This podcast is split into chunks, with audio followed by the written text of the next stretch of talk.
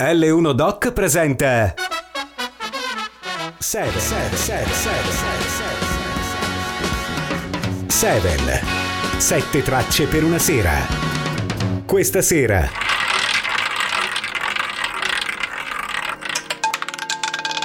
Enzo Motta. Amici di L1, buonasera. Siamo in territorio 7, 7 tracce per una sera, in produzione eh, L1 Doc e, mm, è un programma di formazione, come mi piace dire, e che per il momento vede una cadenza bisettimanale, lunedì e venerdì a partire dalle 22 e poi comunque sempre in podcast, quindi a ciò Heart's Desire, ai vostri desideri. In qualsiasi momento potete scaricare e riascoltarci. Per ascoltarci quindi potete utilizzare il canale streaming del nostro sito, scaricare l'app di Radio L1 disponibile su Google Play e in Sicilia vi ricordiamo che c'è anche la modalità HBB TV sul canale 15 del vostro Smart TV. Ma vi ricordiamo che in diretta proprio su Radio L1 lunedì e venerdì dalle 22 in poi dal nostro archivio podcast. Seven questa sera è con Enzo che appunto vi augura buon ascolto e che vi presenta sette tracce da Led Zeppelin 3.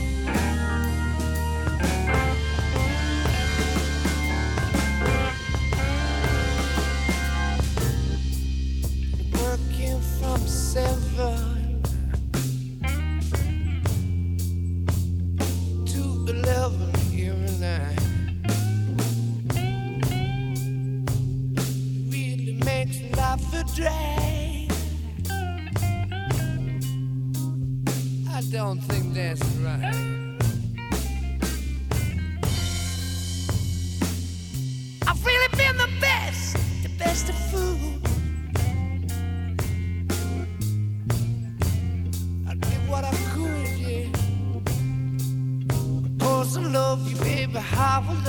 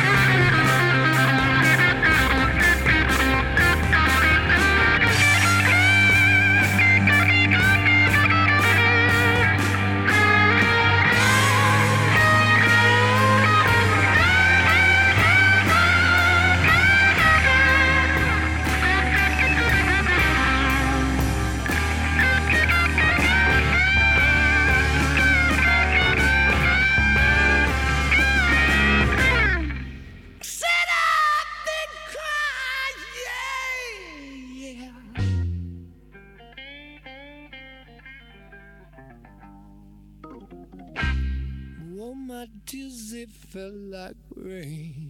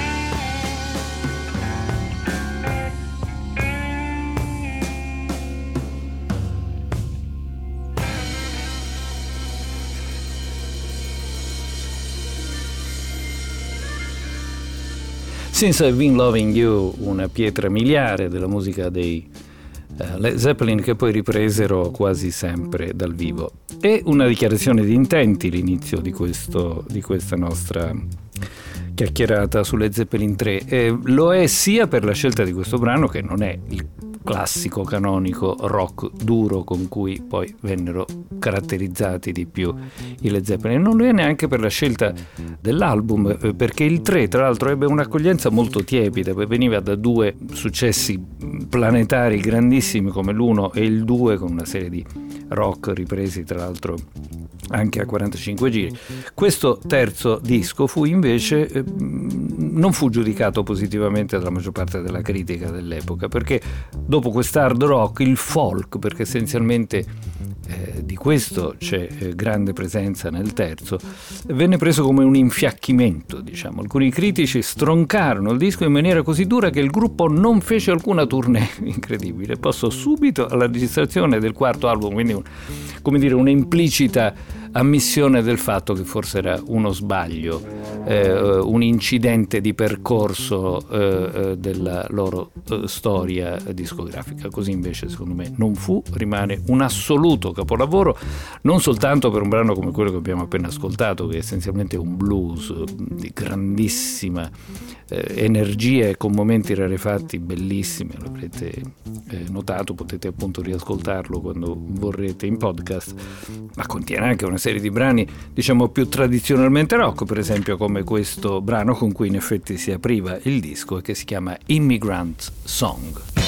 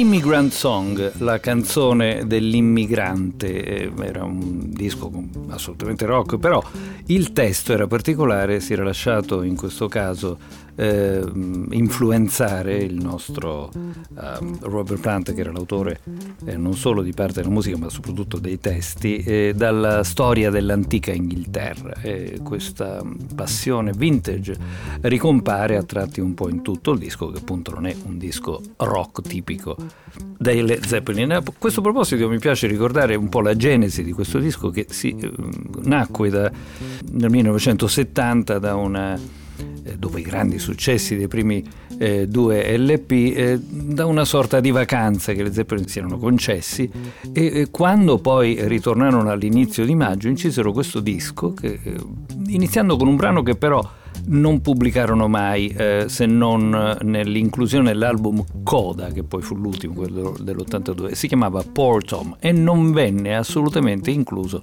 nel, nel, insomma, nella prima stesura del disco, nella prima incisione agli Olympic Studios eh, di Londra. Eh, gli, I famosi Olympic Studios non furono eh, l'unico teatro diciamo, di incisione eh, di questo disco, eh, perché poi a partire dal 19 maggio si ritirarono per circa un mese a Headley Grange, che è una vecchia casa di campagna nello Hampshire, e che era lontana dal caos londinese, e per cercare ispirazione e un po' di calma.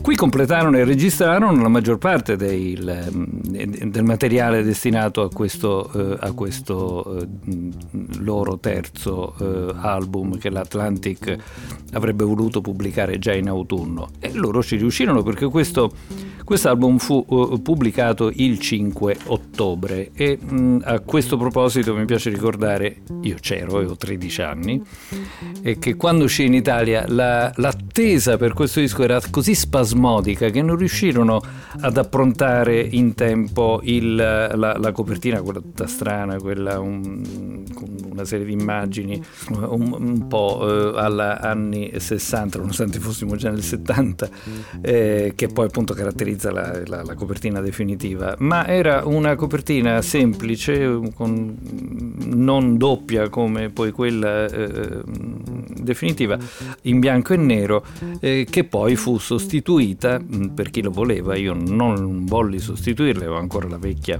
copertina provvisoria, e questo fu soltanto per il mercato italiano, pensate, c'era scritto appunto in italiano, per soddisfare le richieste incredibili è stata approntata questa copertina provvisoria che poi potete cambiare, invece non fu mai cambiata. Questo disco, dicevamo, si apriva con Immigrant Song, il secondo pezzo, che poi terzo della nostra selezione, visto che abbiamo iniziato con Been Loving You, è una delle cose più io non, non trovo eh, termini adeguati per definirlo comunque. La, già dalla prima volta che l'ascoltai, più di 50 anni fa, ne rimasi stregato, anche perché è molto evocativo. Il titolo è Friends e Amici. In quell'età, figurarsi se gli amici non sono tutto per tutti noi. Ma questo disco, sentitelo, è, è un capolavoro. Friends, Led Zeppelin.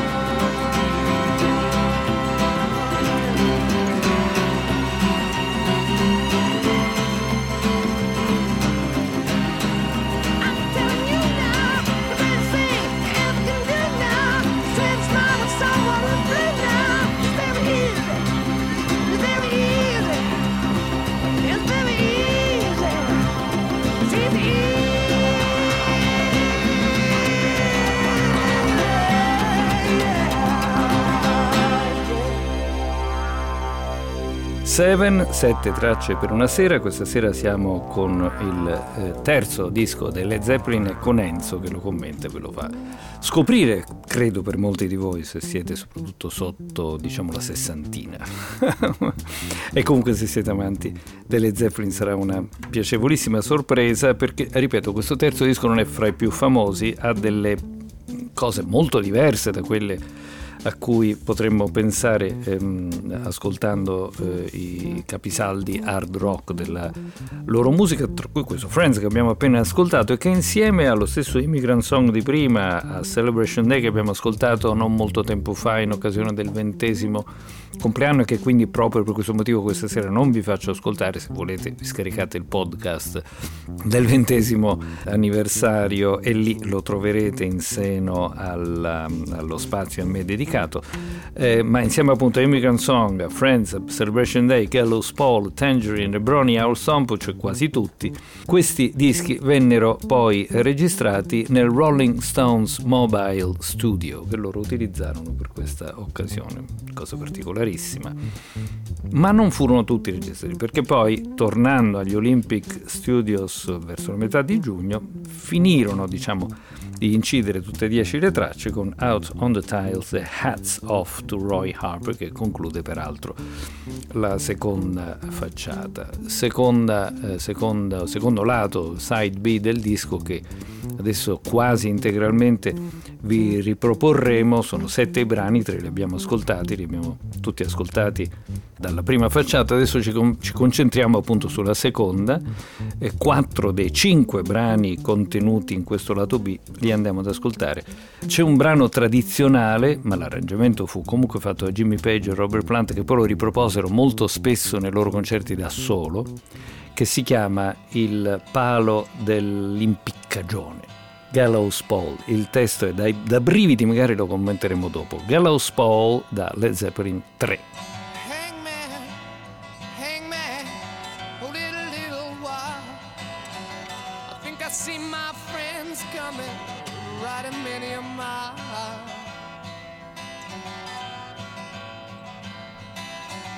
Friends, you get some silver,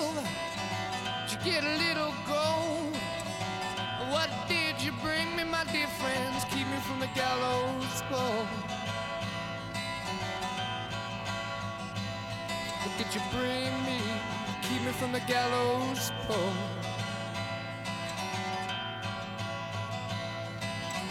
I couldn't get no silver. I couldn't get no gold. You know that we're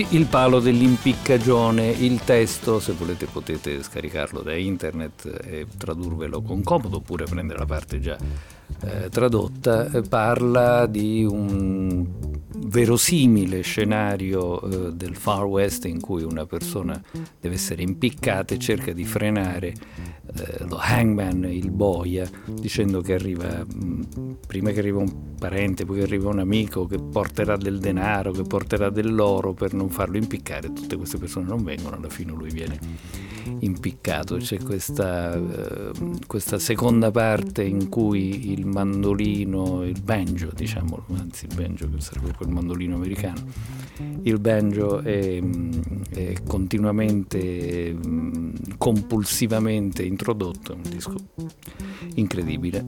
L'ho sempre amato sin dalla prima volta.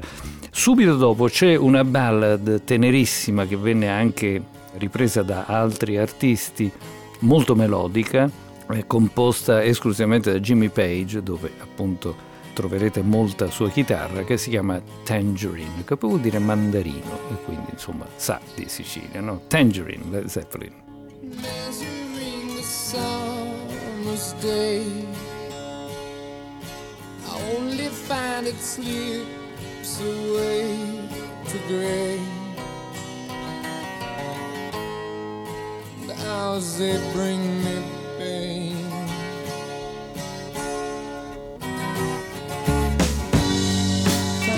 Tangerine, tangerine, living reflections from a dream.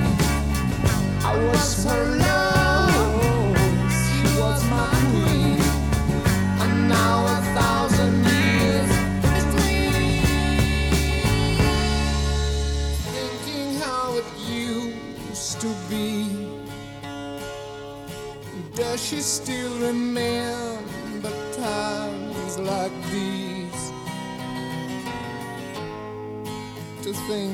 us again.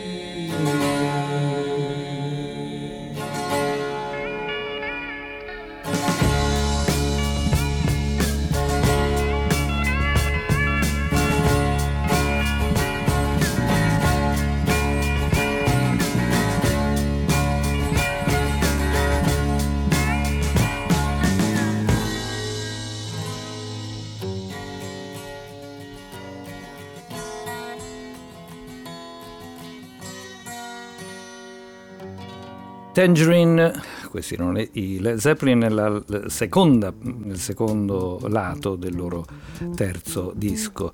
Eh, disco eh, la cui parte tecnica delle incisioni fu affidata al famoso Andy Jones, eh, che sempre in questa veste aveva già prestato un suo parziale contributo al secondo loro disco nei brani di Thank You e Living Loving Maid, bellissimi, famosissimi. Mentre il fratello, fratello maggiore Glynn, era stato ingegnere del suono eh, del primo disco della band inglese. Sono spigolature che mi piace introdurre. Comunque, parliamo ancora della storia del disco, della genesi di questo disco, alla fine dell'estate, anzi alla fine di luglio, quindi si può dire per l'Inghilterra alla fine dell'estate, perché già in agosto c'è, c'è freddo e piove, insomma, quindi direi alla fine della loro estate eh, ci fu essenzialmente la, la, la, session del nuovo album, la conclusione. Le operazioni si spostarono agli Island Studios, famosissimi sempre lì a Londra, e avvenne la registrazione e il missaggio degli ultimi dischi che erano appunto Since I've Been Loving You, che abbiamo ascoltato all'inizio della trasmissione,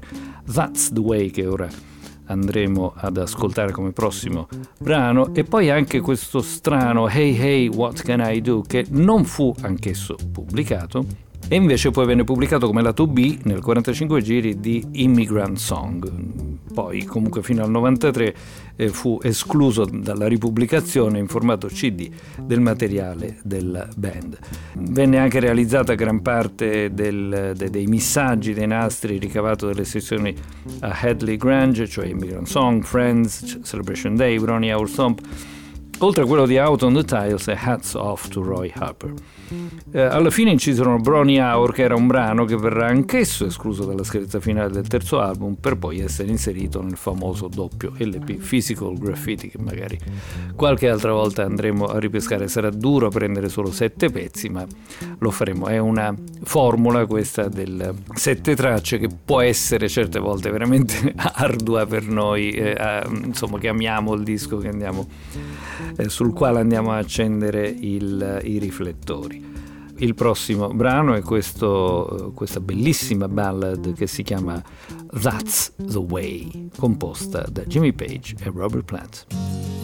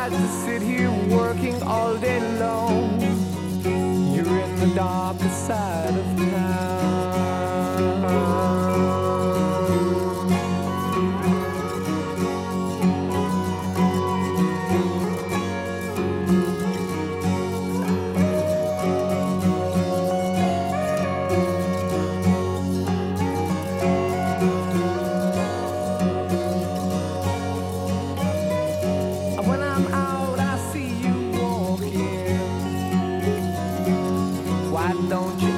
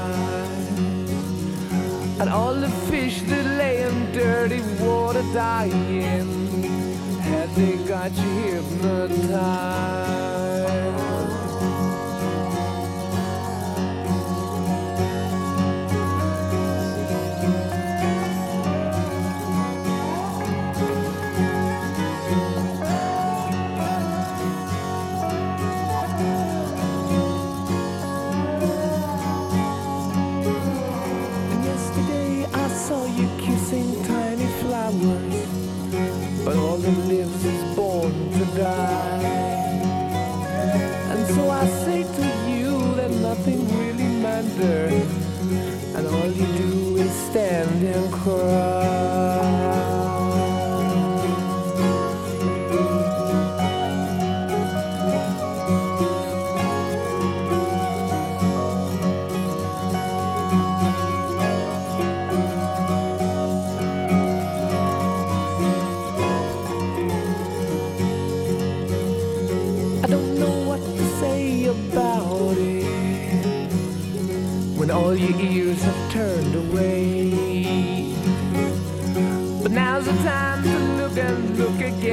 At what you see.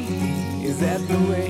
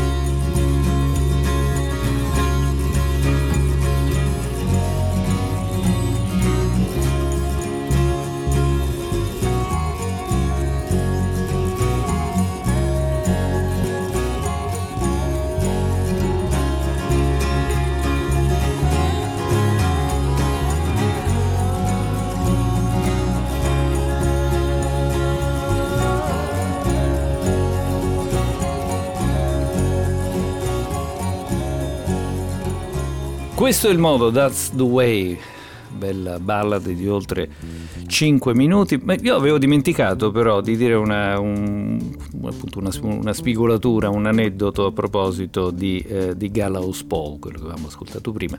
Perché Gallows Paul ehm, fu eh, registrato invece al- a New York, al- all'Electric Lady Studios, quello di, insomma, di Jimi Hendrix.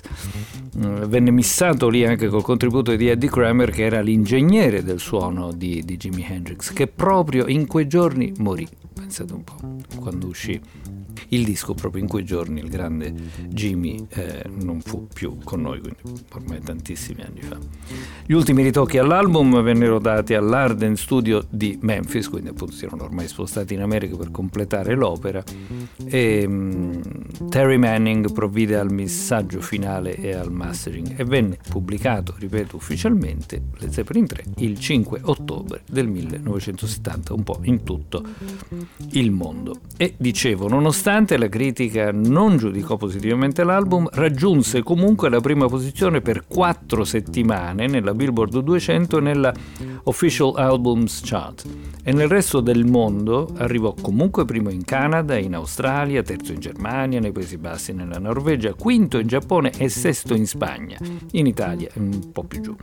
I toni acustici di questo disco, riuniti al blues del primo album e all'hard rock del secondo, vi forniscono una importantissima clue, proprio un, un- un percorso, una traccia di comprensione di questo incredibile disco, di questo incredibile gruppo che non è, ripeto, solo eh, il riconosciuto fondatore del suono dell'hard rock, è molto di più e qualsiasi cosa di evoluzione sia stata fatta nella musica ritmata inglese nel post Beatles e nel decennio a- a- che eh, ai Beatles seguì. Questo è come la penso io. Anche per introdurre questo che è l'ultimo dei brani, dei sette brani che abbiamo tratto dal, dal terzo eh, eh, album dei Led Zeppelin, che è diversissimo da tutti gli altri. Si chiama giustamente Stomp perché come sentite è un continuo stomp e si chiama Bron E. Our Stomp, Bronny Or Stomp, preso proprio da questo casale in campagna dove si erano riuniti che si chiamava proprio Bronny, Bronny Our, Bronny Our Stomp.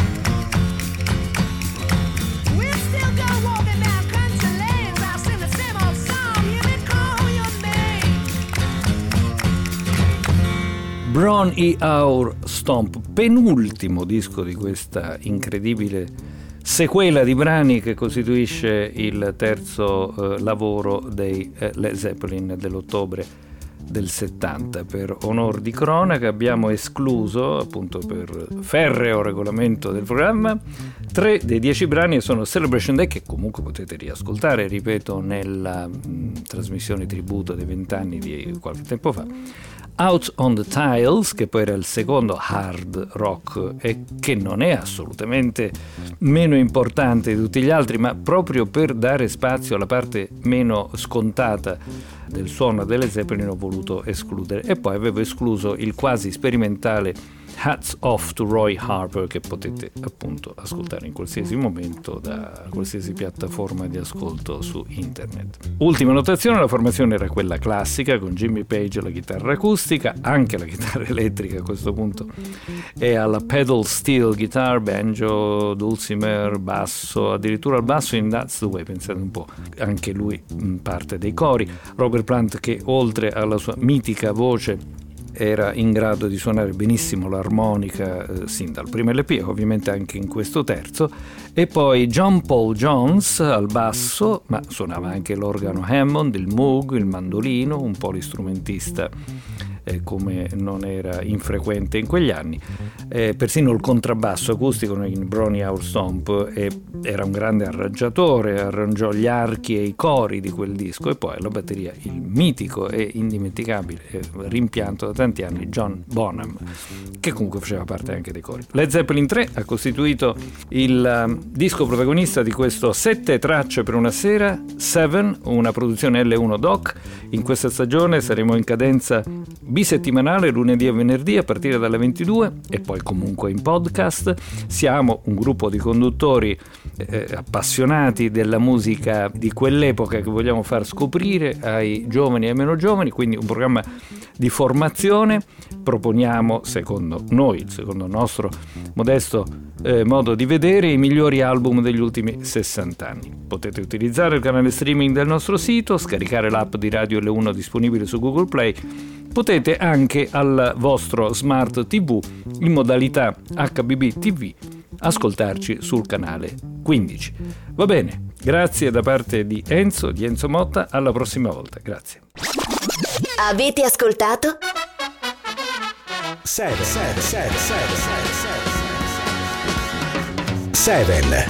7 tracce per una sera